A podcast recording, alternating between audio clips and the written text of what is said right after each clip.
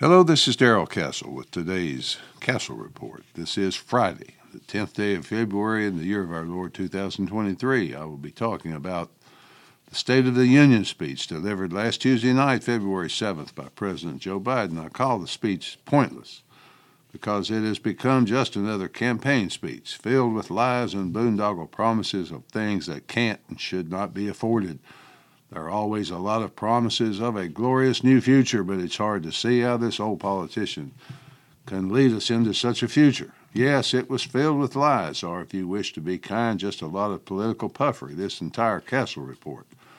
Could be filled with nothing but a list of lies in the speech, but what would be the point? I always dread the speech, even if given by a president I personally voted for, let alone this one. This would have been a good year to return to the Jeffersonian practice of writing a letter, having it read to Congress by a clerk. Egos are just too strong today. The allure of the TV camera is just too strong. The world press too much for today's politician to resist. The speech to a joint session of Congress is supposed to be a time for the United States to put its majesty and glory of its political system, its achievements, its power before the world for all to see. So the 80 year old politician walks up to the podium, delivers a speech written by others, but supposedly with his advice and approval.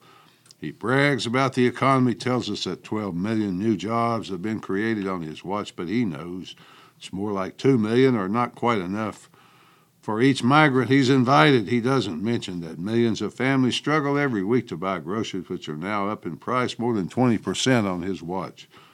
The same families struggle to buy gas to get to work, and it's now over $4 per gallon for many of them. The whole world sees this octogenarian president shouting, whispering, lying his way through the speech. I wonder if they know it's mostly lying, as the Republicans in the room seem to be. The atmosphere is raucous, more like a British Parliament speech. Reminds me of the way they shouted at Donald Trump. I wonder if they know, as American families know, that even for those with a decent salary, inflation outstrips wage growth, causing them to lose ground each month. He tells us that America is a unique nation, one that always bounces back from adversity stronger than before. For evidence, he cited COVID, which shut down our businesses, closed our schools, robbed us of so much today, but thanks to his efforts, COVID no longer controls our lives. Well, no, Mr. President, COVID did not do all those horrible things. The health authorities, backed by the government force, did.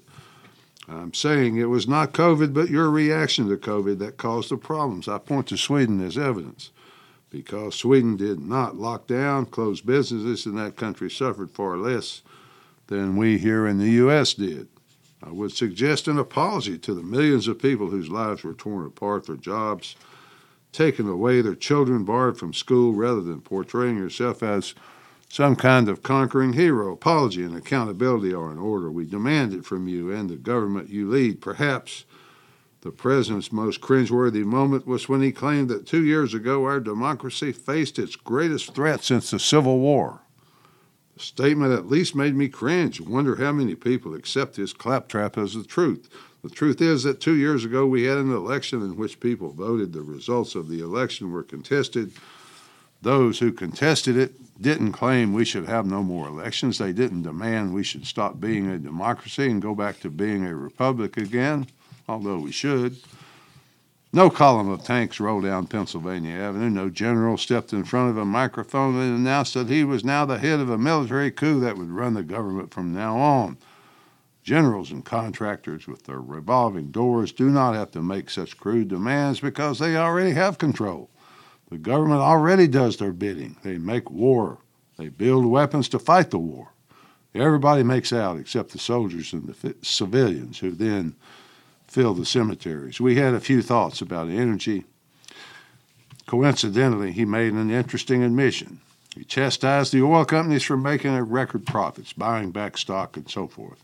He chided them for not investing in new drilling, new wells to produce more and hold down prices. The man who has done so much to hinder, limit, and destroy the oil and gas side of energy production lectured those same companies on producing more. He admitted a company executive asked him why his company should invest more in light of the negative business atmosphere for oil and gas projects.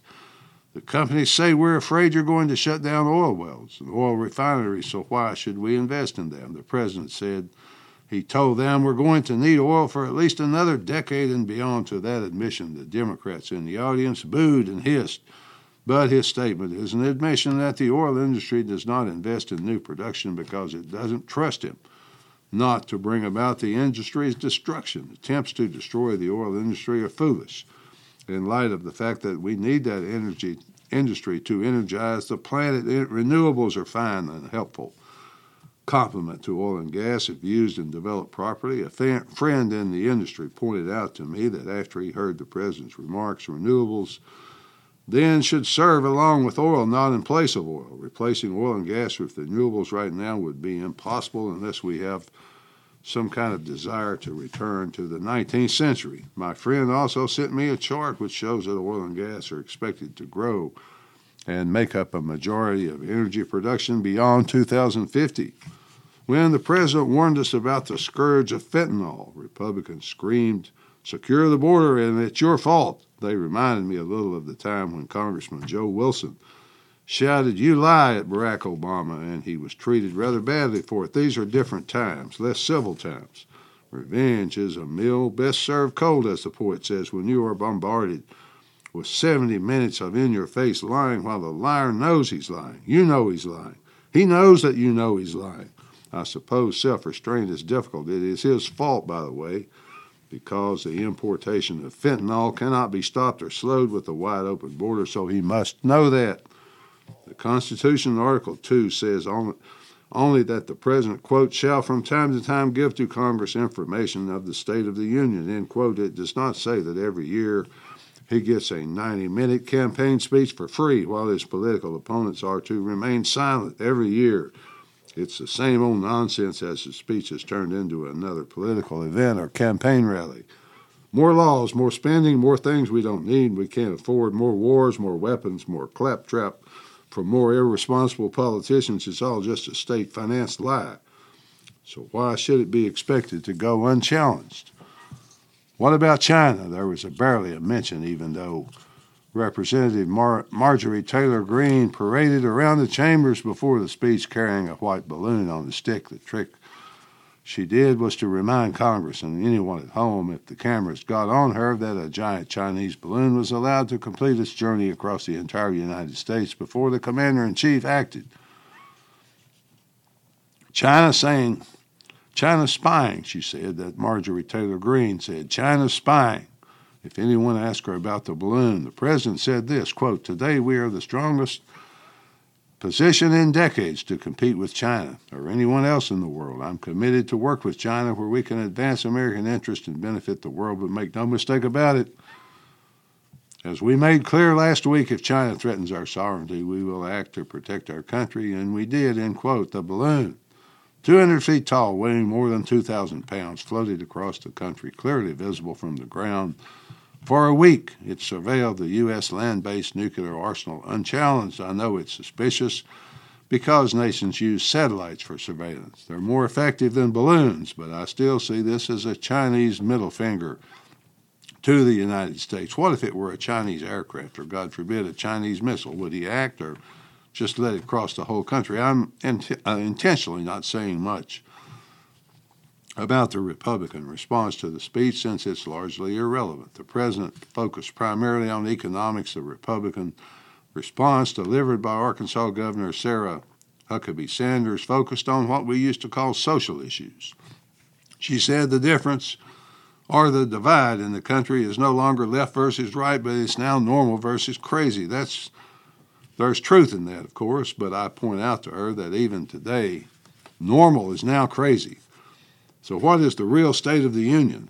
What is the real state of the Union? Number one, we're on the verge of war with Russia, which go nu- could go nuclear at any time. Number two, the president told China twice that we would defend Taiwan militarily if they attacked. Number three, migrants flood our borders with 250,000 coming in December alone. There's so many flooding our cities that mayors are busing them to other places, including Canada.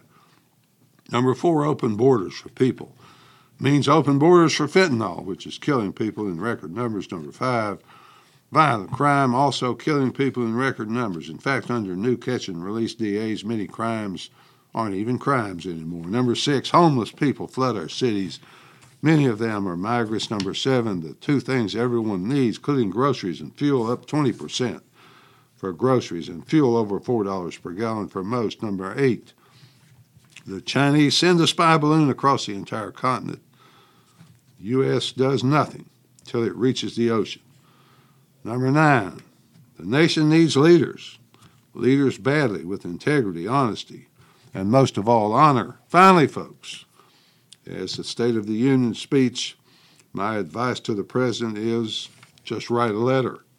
At least that's the way I see it. Until next time, folks, this is Darrell Castle. Thanks for listening.